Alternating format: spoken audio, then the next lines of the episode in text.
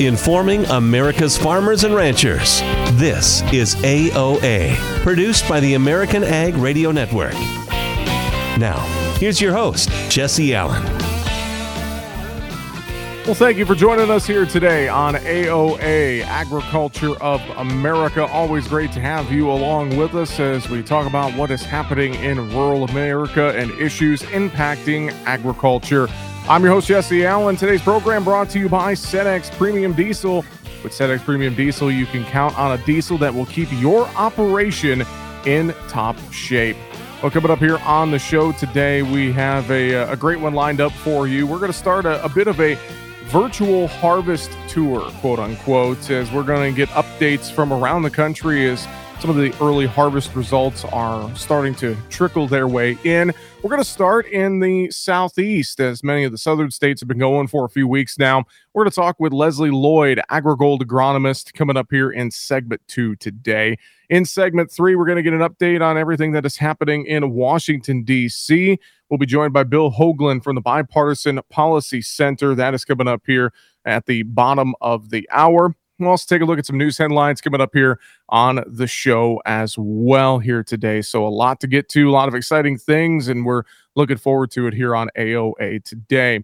Joining us as well here this morning, we're working on getting him connected, Tanner Beymer with the National Cattlemen's Beef Association. We're going to get him pulled in here in just a moment as we're going to get an update from him on the appropriations battles going on in Washington, D.C., and some other topics as well. And it looks like we do have him connected with us. Joining us now on AOA, he is the Senior Director for Government Affairs with the National Cattlemen's Beef Association, Tanner Beymer. Tanner, it's good to catch up with you, my friend. How are you? I'm doing well, Jesse. How are you? Sorry, I was a little bit late. Ah, no. Hey, you know what? Technical connections and stuff. You know what? You weren't too late. So you just got us here right after the open of the show. So it all works out. I'm doing great. Thanks for joining us here today on AOA. And as I was just kind of mentioning, the appropriations fight going on in D.C., this topic of government shutdown kind of looming in front of us. Get us up to speed. What is the latest you're hearing here as of today?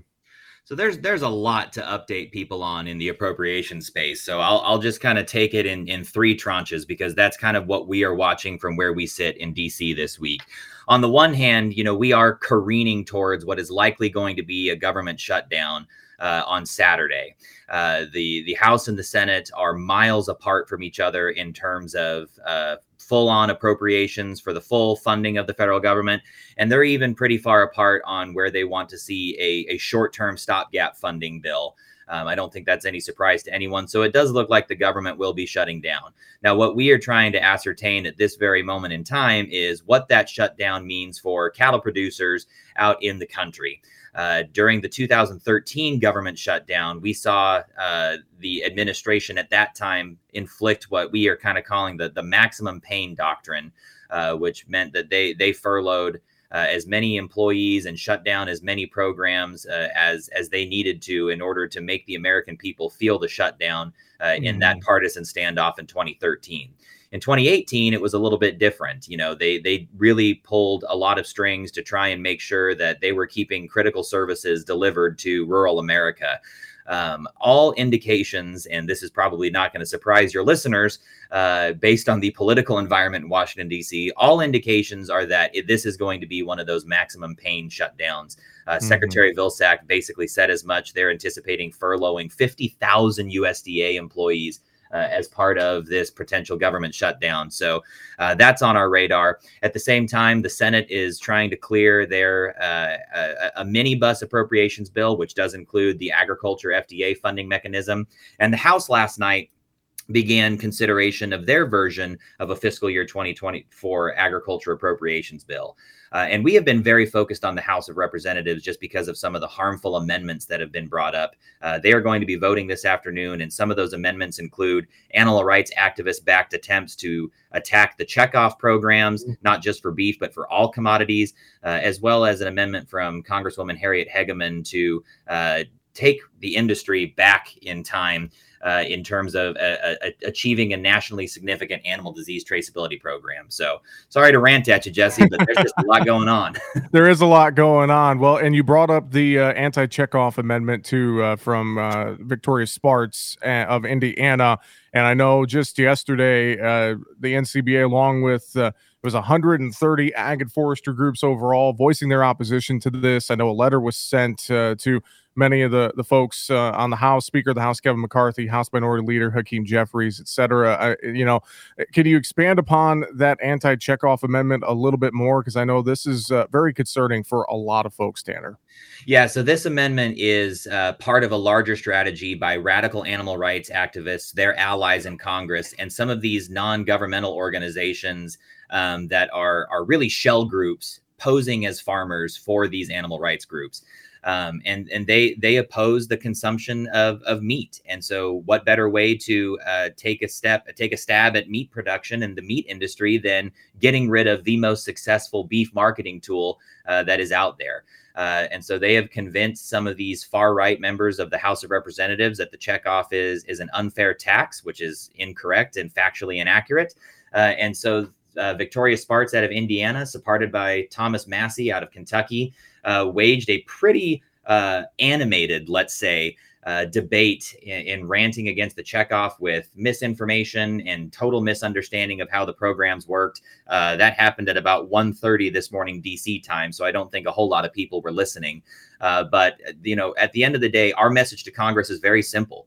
Producers asked for these programs. As evidenced by the letter you referenced that we sent to Capitol Hill yesterday, producers overwhelmingly support these programs. And it is not the role of Congress to insert themselves into a completely producer-driven process that is designed to achieve maximum returns on their products. A lot of things going on, Tanner. Final thought from me to you. I know we're in the 11th hour here. Do you sense, is there any glimmer of hope that we can keep the government open at this point? Or to your point earlier, are we just on a speeding train towards a shutdown here at this point? Let me put it to you this way, Jesse. If the government remains open past Saturday, I will buy you a brand new pickup. I don't know if I want to take that bet or not, but it seems like that's a pretty strong indication that it you don't feel like this government's going to stay open, and which is, it's not good, because the longer this goes on as well, not only does it affect so many things, but I think on the ag side as well, Tanner, I mean, there's going to be key reports we won't get, et cetera. Markets are going to be impacted and a lot. So there's a lot tied into this. You're right. And your listeners, for their awareness, NCBA is putting together a comprehensive list of what impacts they can expect to feel in the event of a government shutdown. We are still waiting on details from several federal agencies as to what their shutdown protocols are going to look like. But if they stay tuned to ncba.org, we're going to provide some comprehensive resources for producers to know exactly how to weather this lapse in federal funding. ncba.org for that information. We've been talking with Tanner Beymer, Senior Director of Government Affairs with the National Cattlemen's Beef Association. Tanner, it's always great to have a conversation with you, my friend. Thanks for joining me, and I'll look forward to talking to you again real soon. All the best, my friend. Take care. Tanner Beymer there with the NCBA here on AOA, brought to you by Cenex Maxtron Synthetic Diesel Engine Oil, oil that runs smart. Coming up next, we're going to turn our attention to fall harvest. We'll talk with Leslie Lloyd from AgriGold. That's on the way right after this here on AOA.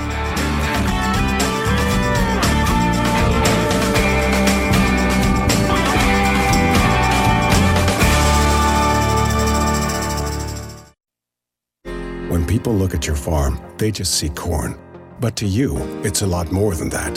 It's a college fund, your retirement plan, and it deserves trade protection that can stand up to heavy pressure threats like corn woodworm. SmartStax Pro with RNAi technology is trusted on over 1 million acres to protect the things that mean more. Trade up at smartstaxpro.com. Always read and follow pesticide label directions, IRM, where applicable, grain marketing, and all other stewardship practices. Copyright 2023 Bayer Group. All rights reserved. Non-attorney paid spokesperson.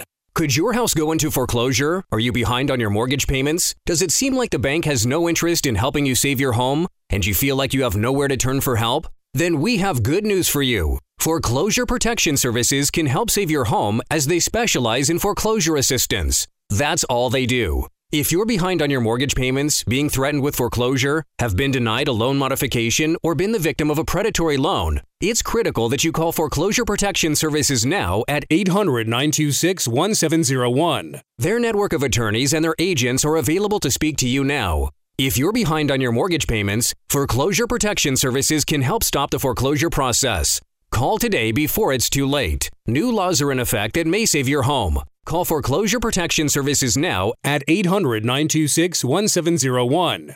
800-926-1701. That's 800-926-1701. Young farmers don't listen to the radio, right? Wrong.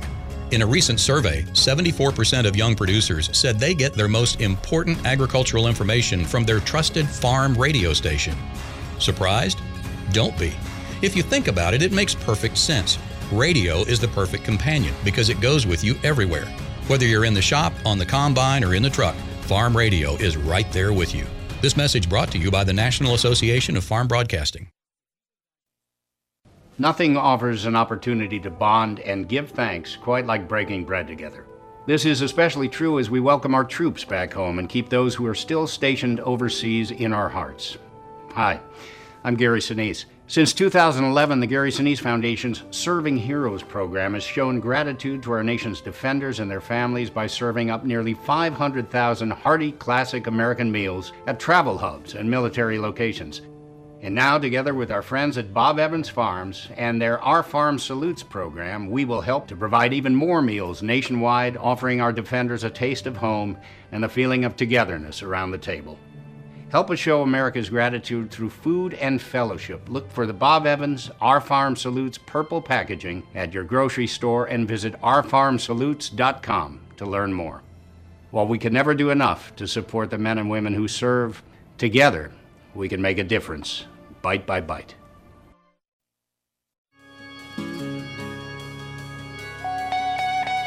Information America's farmers and ranchers need. AOA. Now, back to Jesse Allen. And welcome back to AOA, Agriculture of America, here today. Brought to you by our friends at Cenex, Cenex Roadmaster XL, part of their premium diesel lineup. Everyday products powered locally. That's Cenex. Well, we are beginning our virtual harvest tour around the country as we get an idea of how things are looking as we wrap up the 2023 growing season. And we want to turn our focus to the Southeast, already starting harvest activity in parts of the southeastern states. And here to give us an idea of what we're seeing, Leslie Lloyd, AgriGold agronomist, is with us. He covers the Southeast. Leslie, great to have you on AOA with us today. I hope you're doing well. Good morning, Jesse. I'm doing great. Appreciate the chance to visit with you a little bit. And yeah, the Southeast is well underway. And so I cover Florida, Georgia, and the Carolinas, a little bit of Alabama. And we're well past halfway. We're coming into about two-thirds done. Georgia and Florida are done. So we've got a pretty good idea of what's going on out there. Well, let's talk a little bit about that pretty good idea of what's going on out there. And I know you are standing in a plot right now talking to us, or at least next to a plot. So you're getting a lot of different plot trials out. You're also hearing a lot of the anecdotal field reports from farmers around the Southeast. And so let's break this down and talk about it a little bit. I know on the plot side, you mentioned to me off air, you guys have seen some great results, but we also have to step back and realize that on some of that plot data that could be a little bit different than what happens in some other fields that our growers put in. Correct, Leslie? Absolutely. And you know, plots are a wonderful thing. And I cannot thank our plot cooperators, our growers that take the time to slow up that planting time, slow up at harvest time so we can put these in so we can make our comparisons. Cannot thank them enough. We probably couldn't do as much as we do for hybrid recommendation and placement if it weren't for these trials. At the same time, you're exactly right. Are these the real world? We try the best we can to get them in uniform ground so we can make valid comparisons. But we also know there's a tremendous amount of variability in fields. And I would encourage farmers to look at that themselves. They've got yield monitors, take strips side by side in their most uniform fields. And what they'll find is that there can be 5, 6, 7, 8 bushels difference strip to strip, just natural field variation, fertility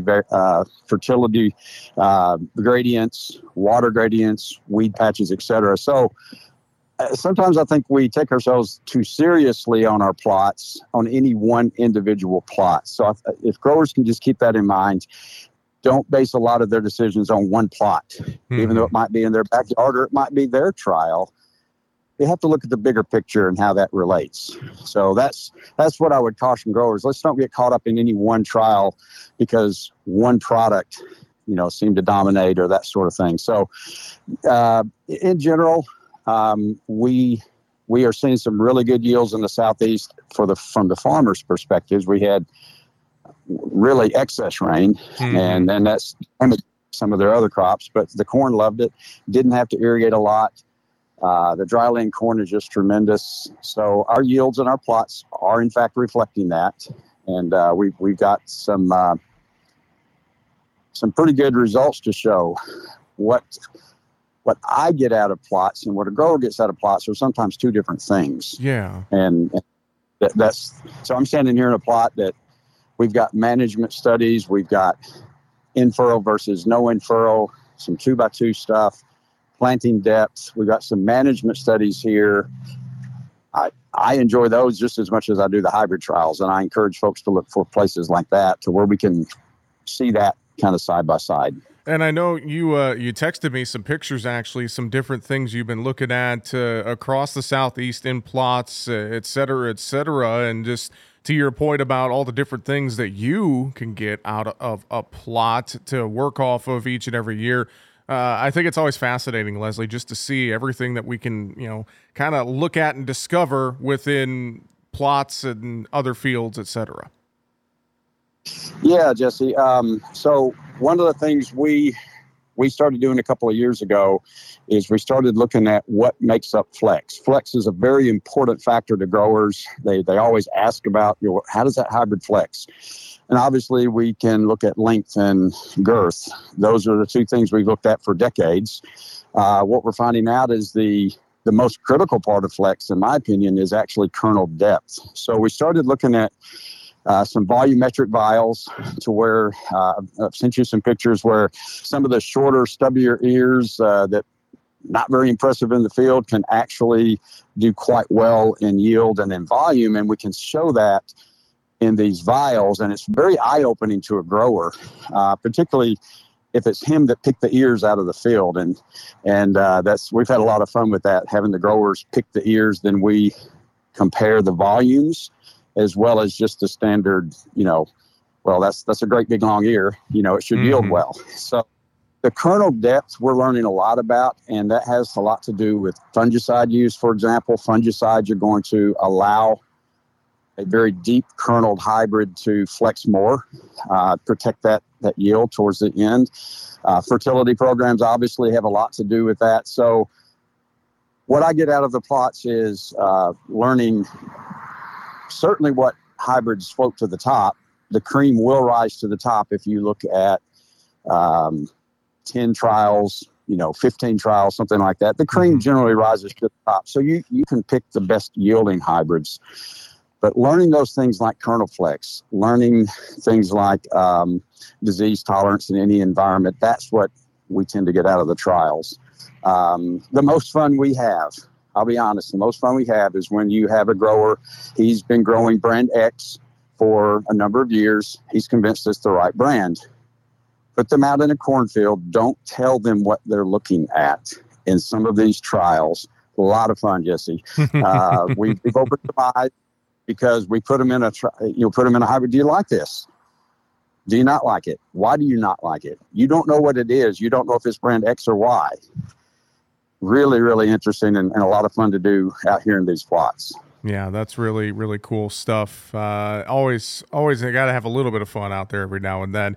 Leslie, before we let you go, two things. First, Is there one area over another, maybe in the southeast in fields that you're seeing better yields? I know you mentioned the entire southeast is looking really good. Is there one area maybe in particular that just looks extremely good here this year?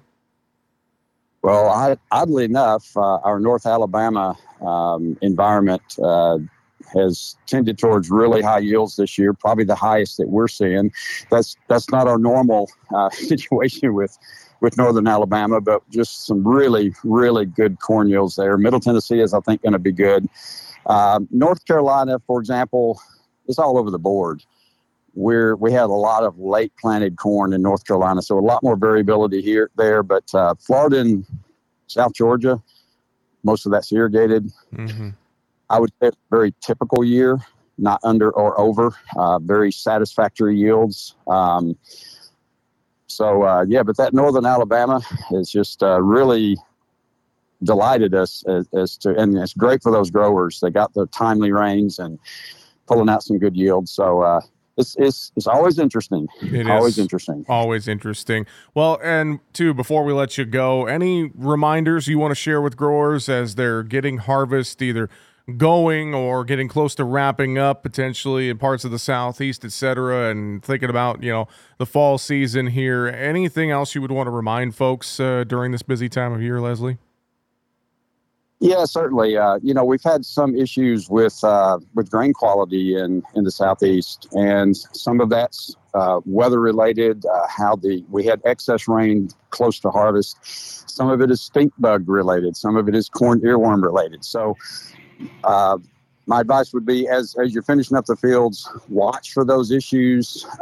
We are having to scout more and more for stink bugs, for example. It's getting to be a fairly prevalent problem in the southeast, and if you don't scout, you don't know you have it. So, stink bugs have a lot to do with end-of-season grain quality, and as do corn earworms. So, yeah, just look at some of those factors as we finish up, because we don't want to get into any grain quality issues, in next year. So that's one we've kind of picked up on this year, particularly as we get towards the end of harvest, is that late season grain quality that we can make some differences on, next year with scouting.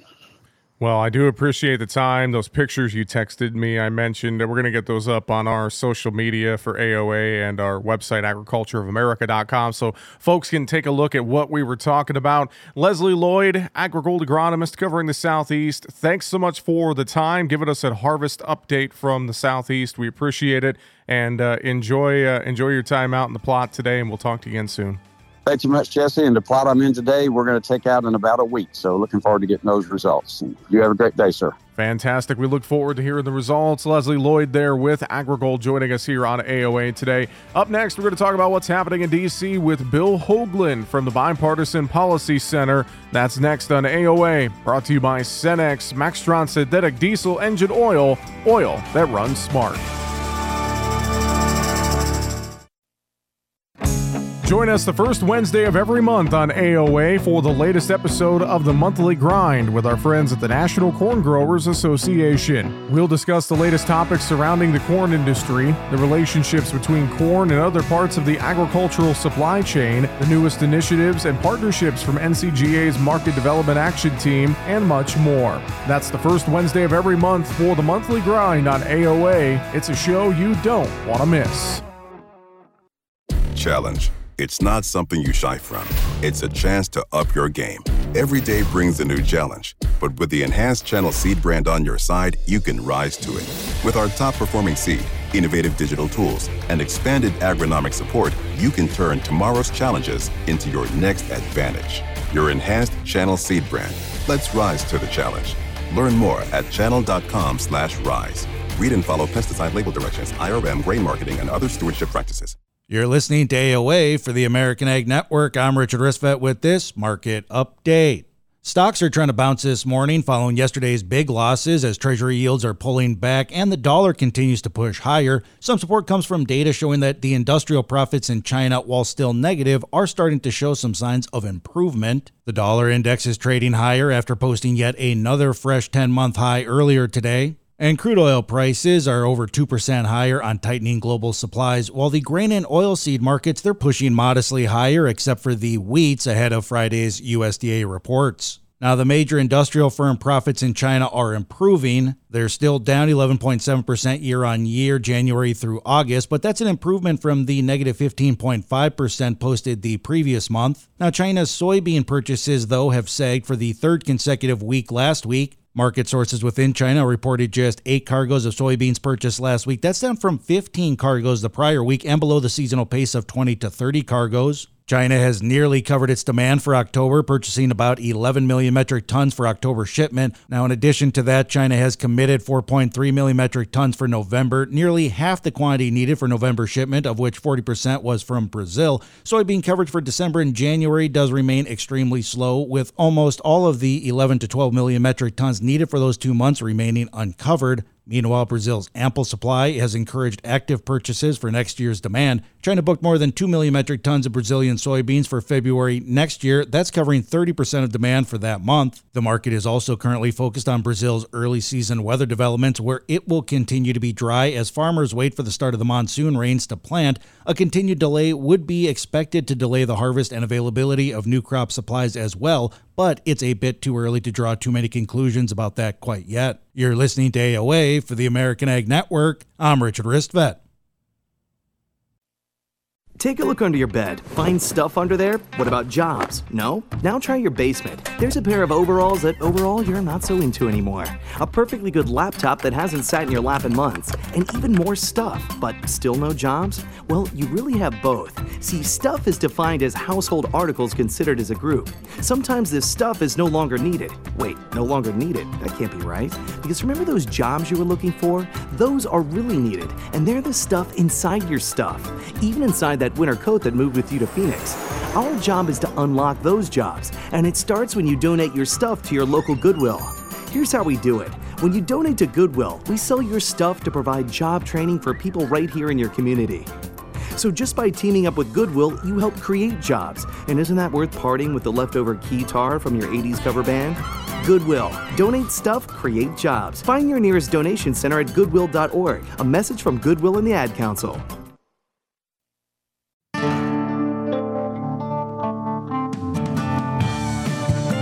Keeping America's farmers and ranchers informed. AOA.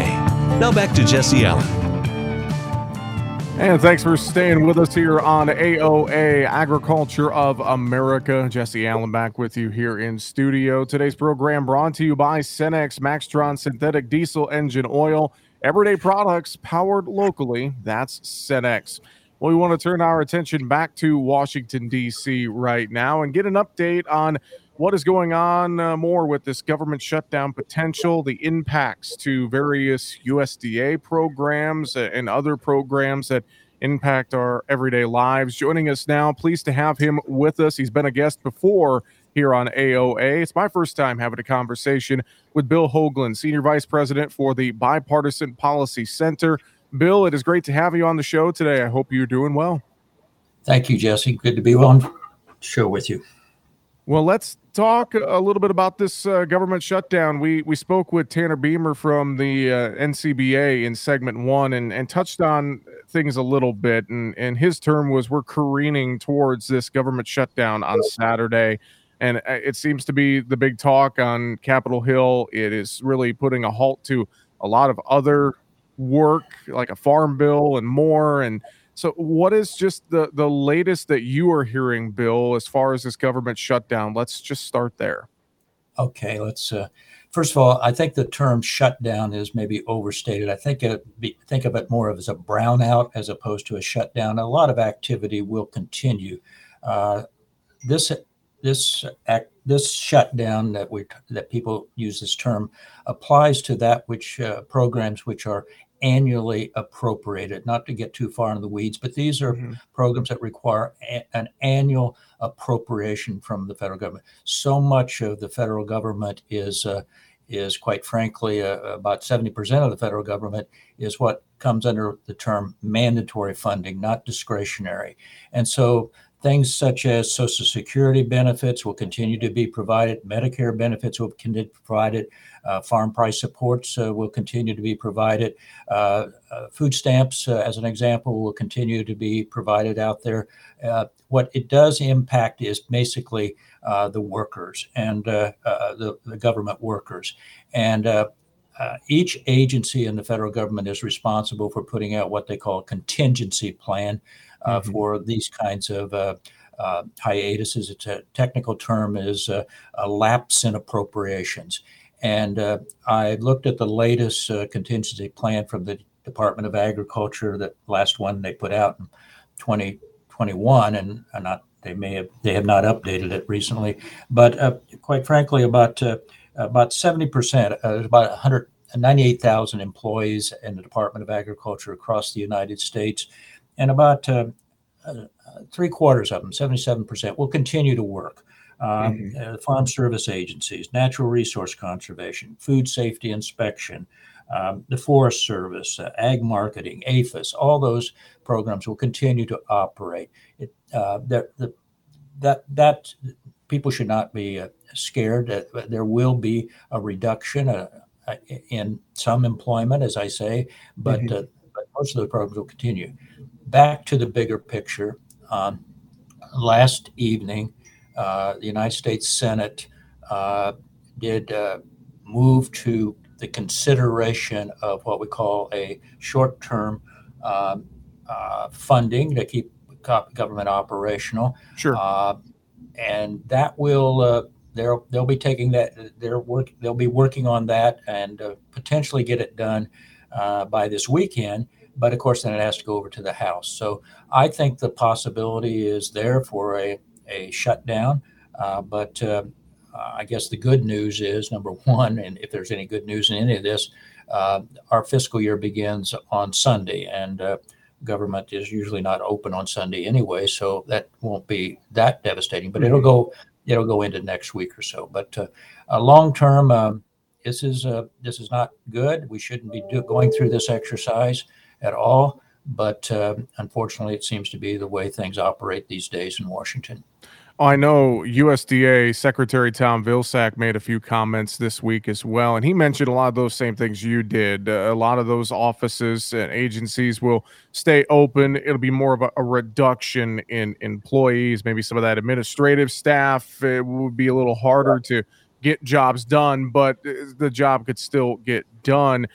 I wonder, though, too, Bill, if, say, this shutdown goes on for a prolonged period, or I liked your term, kind of a brownout. I think that's a better way to put it. If this goes on for an extended period past this weekend, if it does in fact happen, then we start thinking about various weekly, monthly reports that could impact agriculture. I feel like the longer that this would go on, it could have more deep impacts than it would if it was a short-term kind of thing. Absolutely. A short one is manageable, but if this goes on longer than a week or 2 weeks, then it'll become a lot more difficult. And I think one point that you're making, Jesse, which is an important one, it's not just the statistical services and that Department of Agriculture put out. It's also the Bureau of Labor Statistics in terms of unemployment rates, in terms of the consumer pricing. There are a lot of it. This is unfortunately the area that will be hit most by administratively the statistical agencies. And I know how important it is. Being a farm boy from Indiana, I know how important it is to have those statistics available for planning purposes and going forward. And so that one does bother me. And if it does go longer than 2 weeks, that will start to impact upon our the marketing system out there, sure. I think. Well, and another thought that just popped into my head as well, Bill. I mean, all of this is with the backdrop of interest rates nearing 6%. There's a lot of concerns about our economy as a whole. If there is a prolonged shutdown, I wonder what that could do to our economy as a whole with rising interest rates and inflation worries and more. I know that's a big concern out there across much of the country right now as well. Yes. The last time we went, the longest shutdown I've been through, unfortunately, I worked on the Hill when we went through a pretty bad set of shutdowns in 1995 and 1996. The longest one, of course, was back in 2018, 2019, which is, I think, 36 days or so. And that was a standoff with Congress over essentially the funding for the President Trump had wanted the funding for the wall, and that became the focal point of that shutdown. But anyway, in terms of that long shutdown, it was estimated that did reduce our gross national product by, I think it was about $11 billion over that. So You're absolutely correct. I know there are estimates that a week will knock 0.1 percentage point off our growth factor. The other point you're making, Jesse, is an extremely important one as it relates to, and this is broader than agriculture. This deals with our full faith and credit. Moody's put out a statement earlier this week that Moody's is the one agency that continues to rate our bonds at AAA.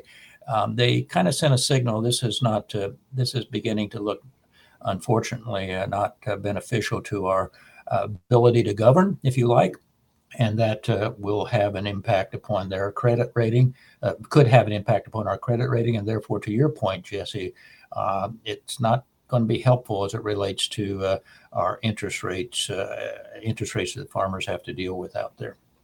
We're talking with Bill Hoagland from the Bipartisan Policy Center. Bill, just a couple minutes here before we run out of time in this segment. Final thoughts from you as you look at this whole situation and take the 1,000-foot view of things. What would you say to folks listening out there and want them to just take home and remember as they continue to hear all this talk about what's going on in D.C.? That's a good question. I think my message would be, what's that term? Be calm. Don't overreact. I personally believe this will not be a long shutdown. Nobody benefits. Republicans, Democrats, Independents. Nobody benefits. Politically benefits from a shutdown.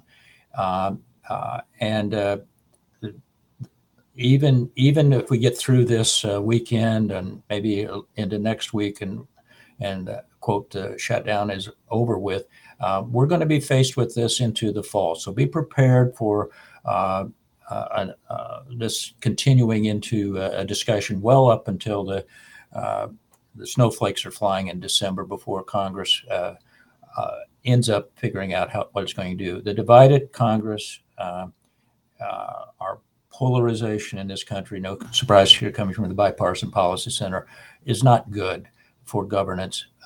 Have faith. I still believe in our democratic process. We'll work this out. Do not get discouraged, but be aware that this is a difficult time in our political system right now. Going forward. But as I say, basic benefits are going to continue. Medicare, Social Security, your farm payments should continue. There should be no worry there. Wise words, things to take heed and consider. And of course, we hope we can get through a government shutdown or avoid it here maybe at the 11th hour potentially. We do appreciate the time. You can find more information as well about the Bipartisan Policy Center online, bipartisanpolicy.org. We've been talking with their Senior Vice President, Bill Hoagland. Bill, thanks for the time here on AOA today, and we will look forward to having you back on the show again real soon. Thank you for having me. And that is, again, Bill Hoagland with the Bipartisan Policy Center joining us here today on AOA. Coming up next, we are going to take a look at a few news headlines before we run out of time here on AOA, brought to you by Cenex Maxtron Synthetic Diesel Engine Oil, and oil that doesn't mess around. We'll talk more here on AOA coming up right after this.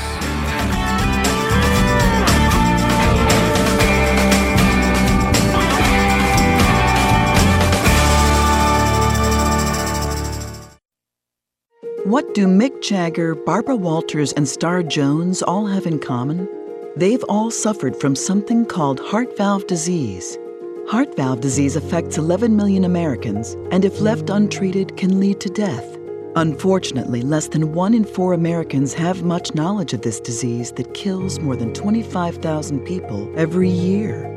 The good news is that if heart valve disease is treated, patients can recover and live long, happy, and productive lives. But in order to treat heart valve disease, you need to know if you have it.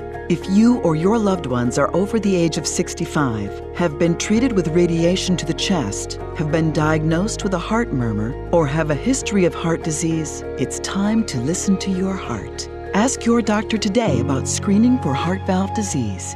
A message brought to you by Heart Valve Voice US. For more information about the symptoms and treatment for valve disease, go to heartvalvevoice-us.org. 54. So, basically, it's too late to start saving for retirement, right? Not right. Starting to save, even in your 50s, can really make a difference. Well, right now, saving seems hard to wrap my head around. Plus, with the way this year's been going... Hey, listen, it's okay. You still got this. Just go to aceyourretirement.org. It's an online tool from AARP that can help you get your retirement savings on track, no matter your age. It's free and only takes about 3 minutes. I like 3 minutes. Yeah. At aceyourretirement.org, you'll chat with Avo, the friendly digital retirement coach. Just answer a few questions and you'll get a personalized plan and tips to help boost your retirement savings. Tips that are easy to understand and tailored to your lifestyle. I like that too. Plus, it's sponsored by AARP, so you know they got your back. Just head to aceyourretirement.org and make your plan to start saving for retirement. Thanks. That's aceyourretirement.org. A message from AARP and the Ad Council. Join us every Tuesday for Around the Table, brought to you by CHS, as we examine how the modern cooperative system solves today's biggest challenges. We'll be talking to CHS experts and farmers and ranchers just like you, and we'll learn how cooperatives apply innovation and technology to help co-op owners get more value every day. Join us Around the Table every Tuesday, or visit cooperativeownership.com to learn more.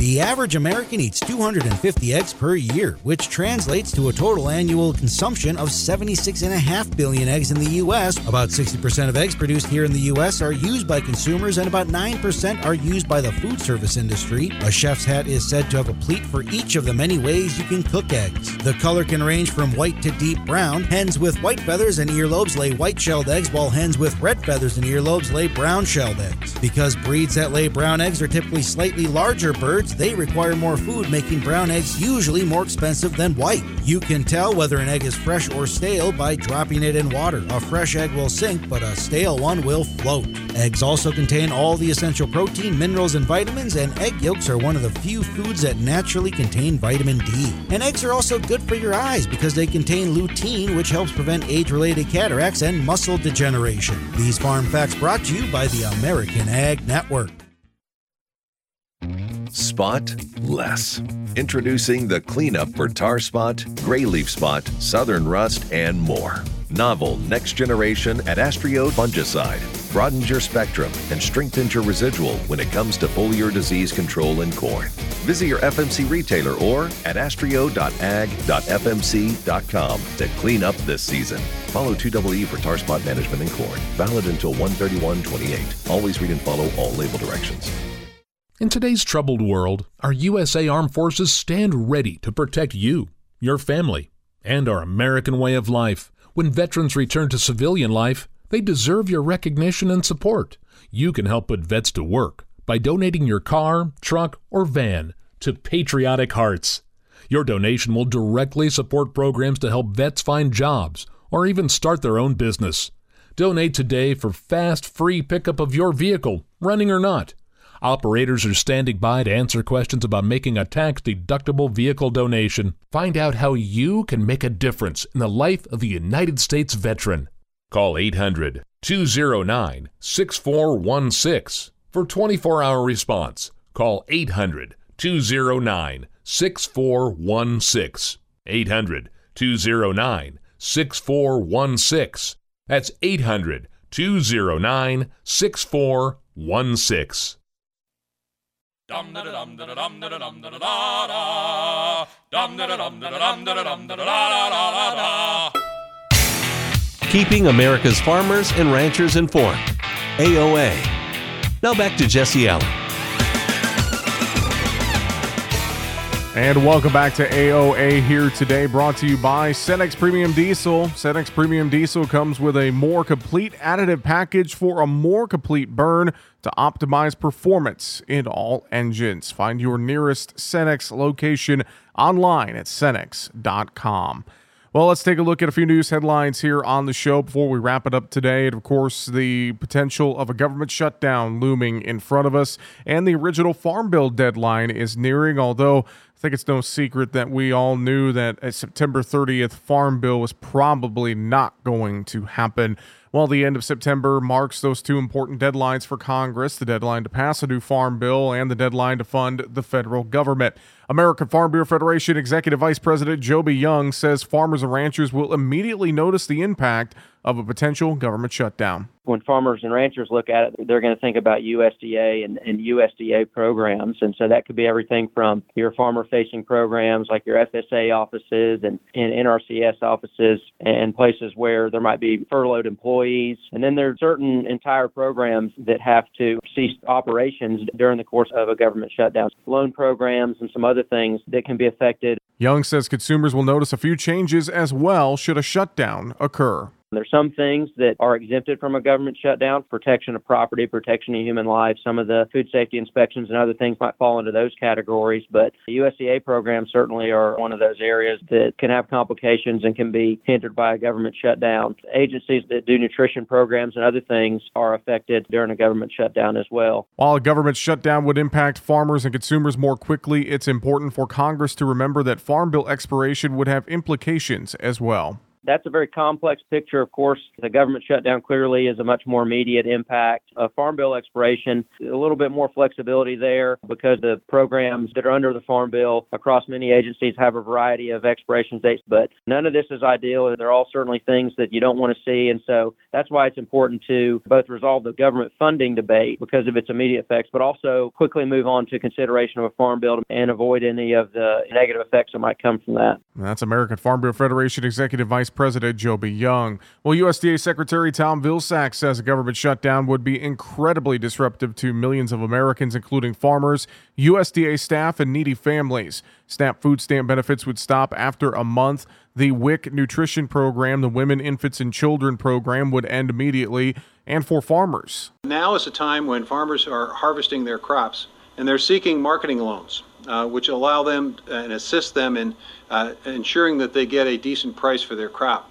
When we have a shutdown, Farm Service Agency offices in virtually every county of this country shut down, and those loans are not available. Secretary Vilsack says other USDA agencies are also in every county. It's rural development offices, it's NRCS conservation employees, it's some of the Forest Service employees, it's a lot of the researchers and people who work for the Agricultural Research Service, ARS. And administrative staff, without which Vilsack says anyone still working can't get their job done. Meantime, Texas A&M Extension economist Joe Outlaw told a Farm Foundation Zoom panel discussion things are a mess for doing a farm bill this year. If there is compromise, you might lose the Speaker of the House. If there is compromise, there are going to be people who are going to be unhappy. The debt ceiling deal passed earlier this year put everything behind the eight ball in terms of getting the farm bill done. When I saw the outcome of the debt ceiling, I said I didn't think we'll get a farm bill for a couple of years. I still stand by that. Adding the appropriation standoff in the House threatening a government shutdown isn't helping a farm bill either. Again, we're going to continue to watch the latest that is coming out of D.C. and Capitol Hill and keep you up to speed here on AOA. We're also watching what's going on when it comes to the energy market. How serious is Russia's fuel export ban and who will be hit? According to a recent report from Reuters, Russia has said this week that it had temporarily banned gasoline and diesel exports to all but four ex-Soviet states in response to domestic shortages, a move that will disrupt global trade that has already had to adjust to Western sanctions on Russian fuel exports. Russia eased some of the restrictions here as we went through the week, saying it would allow the export of bunkering fuel for some vessels and diesel with high sulfur content. But analysts say importers will still have to find alternative sellers until Russia can replenish its own stocks. Now, traders said the fuel market in Russia, one of the world's biggest oil producers, was hit by a combination of factors including maintenance at oil refineries, bottlenecks on railways, and the weakness of the ruble, which incentivizes fuel exports. Russia tried to tackle the diesel and gasoline shortages in recent months, but turned to export curbs to prevent a fuel crisis, which could be awkward for the Kremlin as a presidential election looms in March. Now, the diesel ban is going to have the biggest impact because Russia is the world's top seaborne exporter of the fuel, just ahead of the United States. It shipped an average of 1.07 million barrels per day of diesel from the start of the year to September 25th, accounting for more than 13.1% of the total seaborne diesel trade. That's according to oil analytics firm Vortexa. It is a much less significant gasoline exporter, shipping an average of 110,000 barrels per day in the year to date up to September 25th. According to Vortexa. Russia said exports would resume once it had stabilized its domestic market, but did not give a precise timeline. Expectations for the length of the ban vary. JP Morgan said it could last a couple of weeks until harvest season concludes in October, while FGE Energy said replenishing Russia's gasoline stocks could take up to 2 months. The ban on diesel could last up to 2 weeks before Russia replenishes its stocks and resumes exports. Now, after the European Union banned Russian fuel imports over Moscow's invasion of Ukraine, Russia diverted Europe-bound exports of diesel and other fuels to Brazil, Turkey, several North and West African countries, and Gulf states in the Middle East. Now, Gulf states, which have their own major refineries, re-export the fuel. The Russian ban will change those flows again. Diesel supplies from Russian ports to Brazil reached about 4 million metric tons in the year to date up to September 25th, compared with 74,000 tons in all of last year. LSEG data showed that the Russian fuel replaced Brazil's imports of diesel from the United States. Where will the alternative supplies come from? Many African states are expected to turn to supplies of gas oil and diesel shipped from the Middle East, India, and Turkey. Latin American importers are likely to turn to the U.S. Gulf Coast and the Middle East as well, according to traders. So a lot going on with the situation. It'll be interesting to see how long the bans do, in fact, stay in place for Russian gas and diesel exports. Well, that's all the time we have here today for AOA, brought to you by Cenex Maxtron Synthetic Diesel Engine Oil. Everyday products powered locally. That's Cenex. Have a great rest of your day. I'm Jesse Allen. Thanks for listening to AOA, Agriculture of America. When people look at your farm, they just see corn. But to you, it's a lot more than that. It's a college fund, your retirement plan. And it deserves trade protection that can stand up to heavy pressure threats like corn woodworm. SmartStax Pro with RNAi technology is trusted on over 1 million acres to protect the things that mean more. Trade up at smartstaxpro.com. Always read and follow pesticide label directions, IRM, where applicable, grain marketing, and all other stewardship practices. Copyright 2023 Bayer Group. All rights reserved. Sports allow us to play, learn, and grow. But there's something more important than victory. At the U.S. Center for Safe Sport, we believe every athlete deserves to be safe. Safe from abuse and misconduct on and off the field. We equip athletes, parents, coaches, and others with the right education to recognize, prevent, and respond to harmful behavior. Join the movement to champion respect and end abuse at uscenterforsafesport.org. You are not your diagnosis. A medical chart is not your identity. And vision loss does not define you. Your drive shows who you are. And you are not alone. Because we are driven too. To be a beacon of strength. A champion of courage. An advocate for hope. You are not alone. Because we are stronger together. We drive the research for the cures we are finding. We're fighting macular degeneration, retinitis pigmentosa, Usher syndrome, and the entire spectrum of blinding retinal diseases. We fund We fight. We win. We are the foundation fighting blindness. Together, we are fighting blindness. Join the fight at fightingblindness.org.